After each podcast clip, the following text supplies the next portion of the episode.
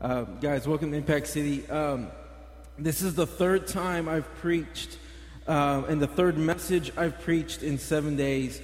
And my mind is just, I've been all over the place. I've been um, out of town, I've been back in town, I've been um, all over the place when it comes to uh, Christmas and it comes to just family and everywhere. I've just been all over the place. And um, I've had to write three different sermons. Uh, we performed last week uh, during the Christmas Eve service and that was that was huge. We did uh, about five songs. We just did three songs here. We had to learn all these songs, and that, needless to say, I am probably just as exhausted as you guys are. And just to look up into the crowd and see all you guys here today, I am thankful for that because this is probably the lowest attendance day in the history of churches across uh, the nation.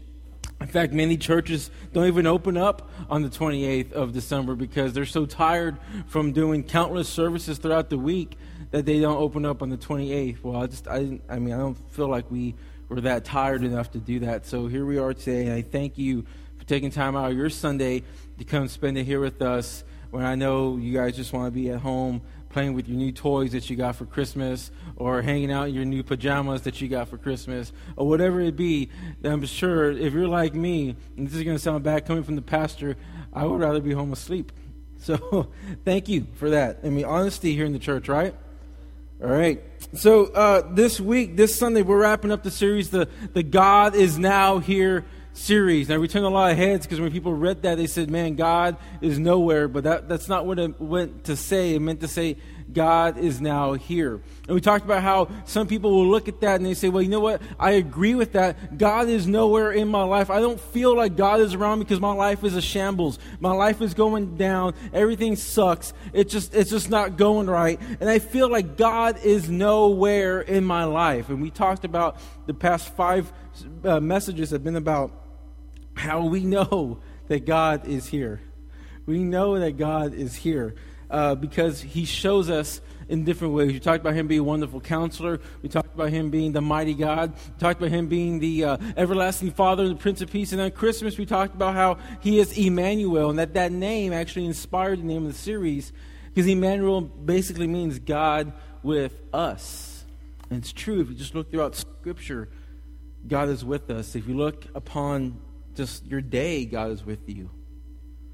If you look upon the breath that comes out of your lungs, God is with you. If you feel your chest, the heartbeat, you know that God is with you. If you look at the rain outside, it's proof that God is here with us. He is alive and well. He is working among us. But it begs the question that if God is now here, now what? What do we do now? Now what? What's the next step? God is here. That's great. That's awesome. God is here. But what do I do about it? Now what? That's a common question, amen? We all have that question once in a while. Now what? Now what? What do I do now? We, we, we start a new job. It's like, okay, I'm here. Now what? What do I do? Uh, we're doing something different. We have new responsibility at work. Okay, okay, I got this promotion. Now what? Now what do I do?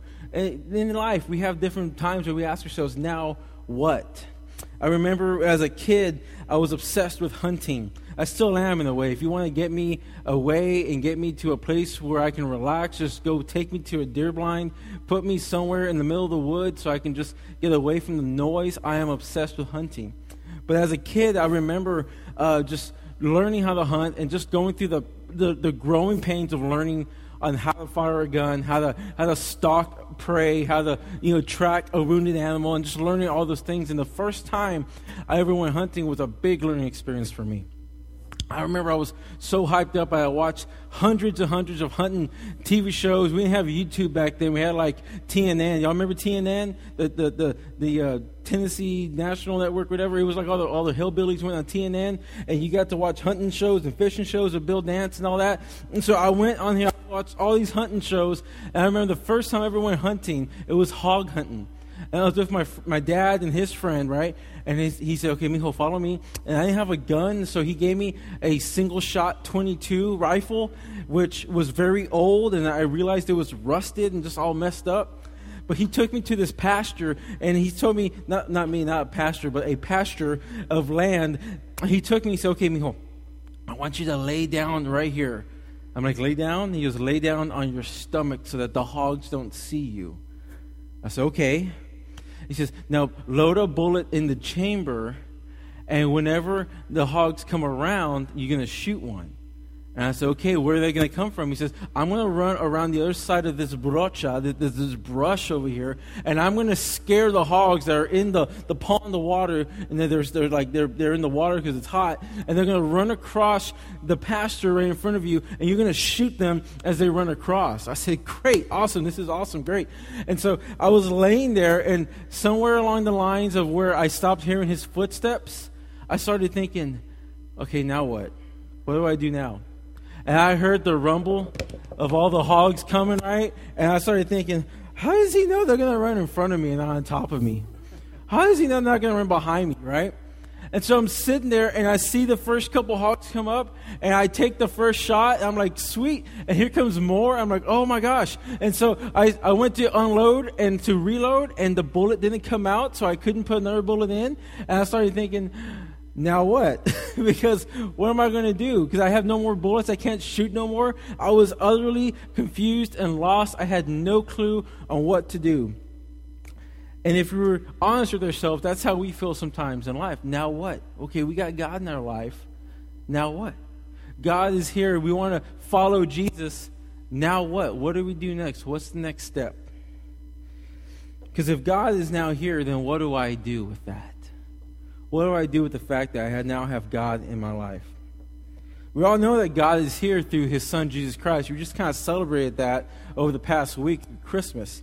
And we know that God was seeing us in a, a, a, a, state of sin. And he knew that there was only one way for us to be redeemed back to him. And so he sent his son, Jesus, in the form of a baby, to live a life perfect and grew up to be a man who grew up a perfect life never sinned, never messed up, never, uh, never sinned against his father.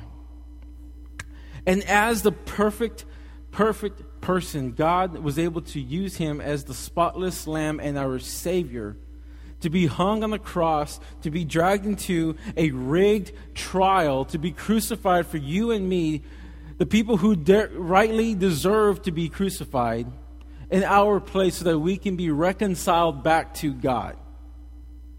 And we know that he is here because once that once he died, once he died, he was buried and he died that day, that evening. He was buried and through the burial and through 3 days of being away, he arose again. In essence, conquering death and sealing our faith of being able to be reconciled back to God. God is now here. He ascended into heaven he ascended into heaven in the book of Acts. He is gone. He, he, he goes back up, but he sends the Holy Spirit down himself through the Holy Spirit to be dwelling in our hearts at all times. And through the Holy Spirit, he is constantly with us if we choose to allow him. And that's amazing and that is powerful. And that was nothing, I have nothing to take away from that, but I have something to add to that. That while that is amazing and powerful, while that is amazing and powerful, there was something even more important was the way he lived his life. Jesus lived his life in such a way that teaches us what to do now that God is here. Because when Jesus came, he was here in the flesh living on earth. And if he, is, if he is here in the flesh living in our bodies, if he is in the Holy Spirit living within us, we can look at his life and figure out how we are to love one another. And that is basically the answer to the question of now what? If God is now here, now what? How do we live? He did many things, but the one thing that can be condensed and summed up into one command is to love one another. In fact, Jesus says it a few times in the Bible. Uh, you don't have to turn there if you want. You can. It's it's going to be rapid fire.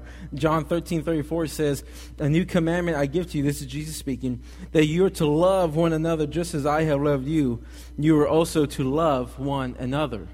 John 13, 35 says, By this all the people will know that you are my disciples if you love one another. John 15, 12 says, It is by my commandment that you are to love one another as I have loved you. And John 15, 17, 17 says, These things I command to you so that you will love one another. It's very clear that Jesus wants us to love one another, not like in a hippie way, but in a spiritual way. God is down here. Now we must love one another. But just how do we do that? And what exactly is that? What exactly is love? Oftentimes we mistake love for what love really is. And we think and we make the stupid mistake of thinking that love is a feeling. I think love is a feeling. Number one, love is not a feeling because love will not make you happy all the time. If you truly love someone, you're going to realize you're miserable, sorry, at sometimes in life because you love them so much you can't get away from them. It's like this, this, this craziness. Um, you're going to realize that love will never satisfy you, especially young people. Love will never satisfy everything about you that you need because God is the only thing that can ever satisfy you. People had the mistake of, of following pursuing a relationship more than they want to follow and pursue God. And they make the mistake because when that imperfect person lets them down, they, they forget about the perfect God that they should have been pursuing. And they believe that this perfect or imperfect person is in some way going to fulfill their, their needs, and they never will. Boyfriends and girlfriends make this mistake all the time. Oh, he is so perfect. He is not perfect. I guarantee you no one is perfect. Love is not something magical. Love doesn't just happen like, oh, I met this guy, and then a day later I'm with him, and he, I'm so he's it's magic. That's a lie. It doesn't happen like that. Uh, that's a feeling. If you look scientifically, when the male and the female get together, they have an urge to procreate. And so I'm using big words because we have little ears. And so they have this urge to procreate, and then they become um, enticed with hormones. That's what we call butterflies in your stomach. That is not love. That's going to end in a very fast time. It's called the honeymoon state. If you've been dating someone for, for less than a year, you're probably not even there yet. I remember that when Sarah and I got out of our honeymoon state, it was crazy. And I remember us arguing and fighting in the apartment that we lived in. And both of us kind of, kind of coming to the same conclusion that we're married, we can't leave. Like, like we don't go home. Like when you're together with someone, you're married, you're committed to someone, you don't have the option of leaving. That's love. It takes work. So love is not magical, love takes work.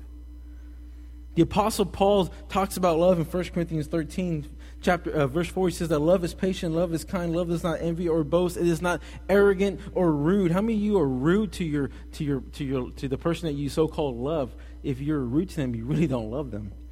I know I, I have exceptions, okay? It does not insist on its own way. It is not irritable or resentful. It does not rejoice in wrongdoing. How many y'all bring up the past when you argue with your loved one? It does not rejoice in wrongdoing, but it rejoices with the truth. Love bears all things, believes all things, hopes in all things, and endures all things. You see, love is a whole lot different than what we think it is. When we think about love, we think about feeling. It's not a feeling. When you think about love, we think about something magical happening, and that's not what it is. When we think about love, we think about a desire that is going to be quenched and satisfied in our hearts.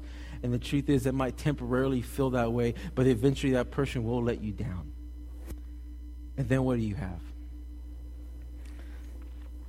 If we were to sit here on the verge of a new year, and we're to be just true with ourselves, if we, we, if we want to be right with ourselves, we have to understand that we need to fully understand what love is. This new year coming up could be an amazing year for all of us if we truly understand what love is. There's four ways we can know what love really is. If you're taking notes, and I hope you are, you can write this down. Because God is now here, we love by serving.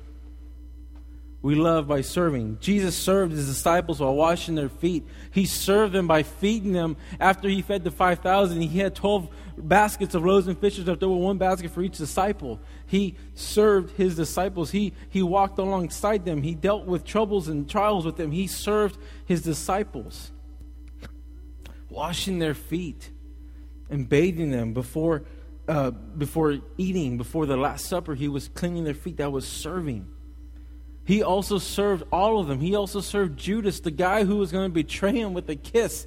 He served even the guy who he knew was going to betray him. He loved him as well. If people try to tell you that Jesus never loved Judas or Jesus was mad at Judas for betraying him, that's a lie. Jesus loved Judas, Judas just as much as any other one. And by doing that, we ought to do the same.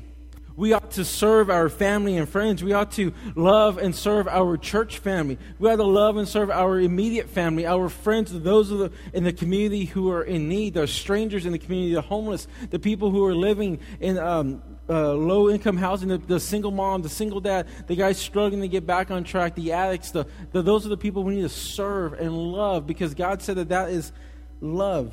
Serving someone is an act of love.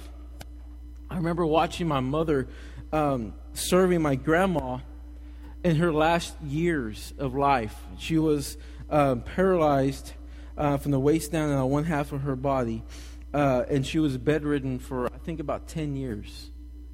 And she was living in a nursing home. I remember on the weekends going to visit my grandma, and my mom literally uh, taking the VO5 little gel and doing her hair in her uh, classic um, ponytails into the top of the head with the bobby pins. I remember her doing that. I remember my mom uh, turning my grandma uh, every once in a while so she wouldn't be on one side. I remember her giving her water with a straw. And I just remember seeing my mom serve my grandma who was utterly helpless at the time. She only had the use of one arm.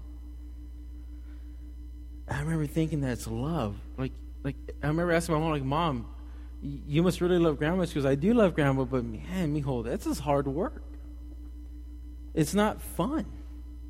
It's hard to serve someone sacrificially. It's not the best and most fun thing in the world to do. I remember when I, when I had my knee surgery last year, Sarah had to serve me, and it was funny. But um, it was, um, I mean, she really showed me she loved me. I mean, I was a pain in the butt, and she had to do whatever it takes to serve me. But because she loved me, she served me sacrificially with a little bit of grumbling. So, because God is now here, we can serve one another. Because God is now here, we serve, we love by serving, and we love by forgiving. Everyone can forgive the small things in life. And you think, well, I can forgive. I forgive people all the time. Uh, I forgive people whenever they leave the toilet seat up in the house. That's forgivable, okay? Uh, the toothpaste cap, that's forgivable. Um, when they crunkle up the toothpaste, that's forgivable, right? Um, I forgive people uh, whenever they eat, like you, whenever you, you eat your friend's lunch. Uh, sometimes on accident, sometimes on purpose because it's better than your lunch. And so you're like, oh, I know. I thought that was my lunch. I'm sorry. Uh, you can forgive that, right? You can forgive someone trash talking you. You can forgive someone trash talking Tony Romo in December because now he's doing really good. Amen. 114 quarterback rating. Go Cowboys. Division champs. I had to put that in there. But Jesus never distinguished between small and great things to forgive. He just simply said to forgive and to forgive often. He said this to Peter when Peter asked him, How often do I, should I forgive? Uh, he said this. He said, uh, Then Peter came up to him and said, Lord, how often will I forgive my brother who sins against me? And Jesus said, uh, He asked Jesus, As many as seven times? I do I have to forgive him at least seven times? And Jesus said to him, I, I do not say to you seven times, but 70 times seven. I said to you, don't just forgive him seven times, but forgive him 70 times 7. You're like, well, that's, you know, that's, that's, a, lot, that's a lot of forgiveness. It is. See, Jesus used the number 7 as a way of uh, talking about completeness. The number 7 in the Bible meant completeness. So to forgive someone uh, 70 times 70 was to com- forgive someone for eternity, to continually forgive them as they wronged you and did, did you wrong, to forgive them and forgive them and keep coming back and forgiving them. And don't twist this because a lot of you will. Forgiveness does not mean that you're allowing a person to continue to hurt you, to do wrong to you because you forgave them. And, and, and, like, I would never ask a battered, beaten wife to go and forgive her, her abusive husband and go live with him and suffer the consequences and endure that in, in the name of Jesus. I would never ask that. That's not what I'm saying here. What I'm saying is that we're to forgive because God first forgave us. That no matter what wrong is done to us, it pales in comparison to the wrong we do to God. And if God, who is so rich in mercy and boundless in love, can forgive us for the ultimate sin of denying Him, then we, as mere humans, can forgive someone for wronging us. Jesus continually forgives us as we continually sin against him. That we can continually forgive people who wrong us. Doesn't mean we have to trust them again. Doesn't mean we have to abide and, and dwell in their anger or dwell in their hurtfulness. But if we can forgive them, we can move on for ourselves. Forgiveness is not something we do for others, it's something we do for ourselves because God said that if we do not forgive them, how can our Father forgive us? Matthew 6 14. So we love by serving, we love by forgiving. And because God is down here, we love by accountability.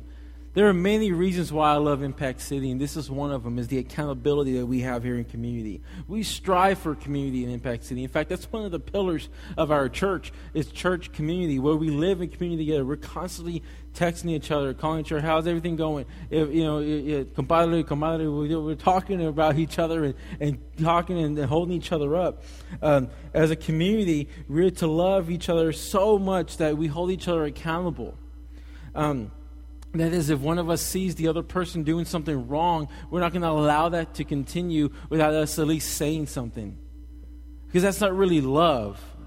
Um, Ryan loves to play with uh, BB guns and bow and arrows and stuff like that, and really awesome, cool toys that, that, that he has. Not really toys, they're real weapons, you know. But I would never allow Ryan to like taunt a raging bull with a BB gun or something. Like, like I was a kid, I did that as a child, and it did not go good at, at the ranch. I would not allow Ryan to do the same thing to the bull. Okay? Then in the same way, I would not allow any one of us to continue in sin so blatantly and so openly. I would say, man, can we talk about this? There's something wrong. And as Christians, we are to do that to each other. There's a, there's a, a scripture says, um, thou shalt not judge, but that's not what this is talking about. We are to judge and call out the sins of our brothers and sisters in Christ because it holds us accountable. It's a reflection of Christ. Let me tell you, when you do it, it's hard. When you do it, it's painful. When you do it, they're going to get mad at you and they're probably going to walk away, and more than likely, you might lose a friend. But you know that you did the right thing. The Bible says in James 5:19 he says, "My brothers, if anyone among you wanders from the truth, and if someone brings him back, let him know that whoever brings back a sinner from his wandering will save his soul from death and will cover a multitude of sins." He's saying, "Dude, go for it." So we love by serving, we love by forgiving, we love by accountability, and finally, because God is now here, we love by encouraging. We love encouraging. There's a lot of reasons why I love this church, like I said, but but by far this is the best one because we are a church that encourages people and challenges people. We're not a church that simply just meets your, your, your needs and kind of just, just, just gives you what you want to hear. We're a church that gives you what you want to hear and then challenges you and encourages you to do beyond better for yourself. Not just me, but the other leadership here in Impact City, we're going to challenge you to do better because we know that God has something better for you. And it just takes hard work to get there. See, no one was made to live this life alone. That's why we do community here. And we do it so we can encourage each other along the way. Here at Impact City, I consider us family. I always say somos familia here, man. We're number one. We're a family. We live for each other. We fight for each other. We cry with each other. We rejoice in the happy times together. We're a family that lifts each other up in prayer and in love. And we do it constantly here. If you've never experienced that here with us, I apologize because for some reason we've left you out. And if that's the case, talk to me. We want to be a church that's together. If that's the case, come to a missional city group. There's a lot of amazing things that happen on Wednesday nights at missional city groups. It's a lot more laid back. This is where we love and encourage each other. And let me just encourage you with this, and I'll leave with this. This is going to be it. This is kind of a kind of the end all right here. We've had an amazing year this year. As we finish out the year in 2014, I'm excited to say we've had such an amazing, amazing year. We've had uh, 10 people surrender, over 10 people surrender their life to Christ. And we've had nine baptisms. Most churches average about one to two a year. We've had an amazing amount of people come and surrender their life to Christ. We have an amazing amount of people who are uh, on the verge of doing that, who are who are wandering, who are here because they, they enjoy being here and they enjoy hearing about God and the Word. And we're, I just I see 2015 as being so much better than 2014. In 2014, we uh, effectively impacted so many people else uh, outside of our walls. We impacted the women's shelter of South Texas with roses on Valentine's Day this year, and we did uh, serenading them with a guitar. We went and we sang to the ladies there at the women's shelter, something that is not actually uh, prohibited by most people to actually go into the women's shelter and play, put on a little concert for them for Valentine's Day. That was an amazing time we had. Um, we did Christmas stockings for the women's shelter as well. Y'all did that a couple weeks ago. We had 35 stockings stuffed to the brim, and they were so excited to get that donation to them. They were just amazed by that. Um, we have impacted Lexington Manor apartments with after school mo- movies, programs, uh, block parties, movie nights, and turkeys on Thanksgiving. I didn't even know we did that. That was something that, that they came to in the last minute. I just I totally forgot to tell you we gave them turkeys on Thanksgiving. Um, we have been able to graciously, and by the grace of God, we love this project. We've been able to bless the Exodus project, uh, both with the uh, the men's meeting, uh, with their youth. Uh, uh, retreats and with the women's retreats, we have been able to speak at Exodus three times this year. That's amazing for us. Between me and Sarah, three times this year. We've been able to send some of our members to Exodus and really enjoy the outdoors and God in a way that is cutting edge for a lot of people. Uh, we've uh, impacted the community around us through the trunk or treat. That was an amazing time. If you were here at trunk or treat, you'll know that it was fun. It was like having a, a club out here at uh, you know like at nine o'clock at night out here in the parking lot. It was amazing on Halloween. Um, Lexington Baptist, we impacted them with the mega sports camp. We volunteered, had um, like over 140 some kids from all over the city come to a mega sports camp here for a week in the summer, and we teamed up with Lexington Baptist and we did that. For those of you who volunteered for that, I thank you because it was a lot of work. It was it was insane. The food bank of Corpus Christi, we did a canned food drive for uh, Thanksgiving. Filled up a 55 barrel drum full of canned foods for them. And then ultimately we went global and we gave a donation to the, um, to the Iraqi Christians uh, through World Vision. So we did a lot of things throughout the world, not to mention our sponsor child that we have through World Vision, where we sponsor a child to give her food and water and education and a better place to live uh, in Puerto Rico. This is what we do as a church. It's an amazing year. And let me um, end with this bit of encouragement and challenge. Is in a minute we're going to watch a video. And on this video, you're going to see all the great things that, that we've done this year. And I want you just to kind of sit back and relax. It's a little lengthy, but because we did a lot this year. I want you to look at the video. And I want you just to pray. For one, pray about how you're going to top that this year. How does God want you to top what we did last year with what we're going to do next year? Okay? And then I want you to just be looking at the video, and I want you to notice one thing. I want to challenge you with this. Because you're going to see a lot of faces in this video that are not here anymore. You're going to see a lot of people in this video that simply don't come to church anymore here. And for whatever reason, whether they moved away, whether they had a job transfer, or whether they just uh, disagreed with something and they, they, they, they never came back or they, they didn't want to be here, whatever it is, I want to challenge you not to become that. I want to challenge you to take ownership of this church. I want to challenge you to become a part of something that's going to impact the city and to endure it. To endure the hardships of growing up in the church.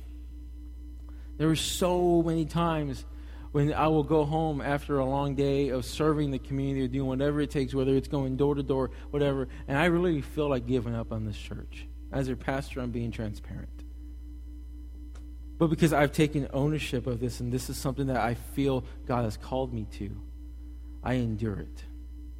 Here's the other thing about love is that love endures hardships. And if we are going to be in love with what God is doing here, we have to be willing to endure it, even when it gets hard. Even when it doesn't go our way, we have to endure it. Even when it challenges us to do something better and become something better as a person, and we don't see it, we endure it. So as you're looking at the video, as you're seeing a lot of familiar faces, and I couldn't believe how many there were. It saddened me to see so many people that I love and still love not here anymore. But it encourages me to see so many new faces, and you see the video. You'll see yourselves in the video, like, oh man, that's when I started coming. I remember that event. That's when I first came to church. Oh man, that was my first Sunday when I first came here. Oh my gosh, look, there's so many. Look at all these things I've been through already. For those of you who have served in Impact City, thank you so much for a great year. I look forward to seeing what this church does next year. Let's pray. God, we thank you so much, and we thank you for uh, just what you've done in 2014. God, we offer 2015 to you, and we pray that you would just bless it and do with it as you wish. That you would allow us to be a light in the darkness of Corpus Christi. That you allow us to do something incredibly more than we could ever ask or imagine. That you would work within this church body and do something great with it. That you may challenge us and encourage us to do bigger and better things. That we may go big in 2015. God, we love you. We praise you. We pray for those who are not here today. We pray for those who are, have been um, or out of town, who are traveling. God, and we just pray for them to have a safe return. God, and I also want to just pray for the offering, that you would just um, allow this offering to be all that we need and nothing that we want. God, that you may provide for your church. You may provide for the needs of the the, the ministry that you have set here at Impact City Church as well. In Jesus Christ, we pray. Amen. Guys, watch this video. After the video, we're dismissed. But take some time to really enjoy this video and take a look at how far we've come in one year. Check this out.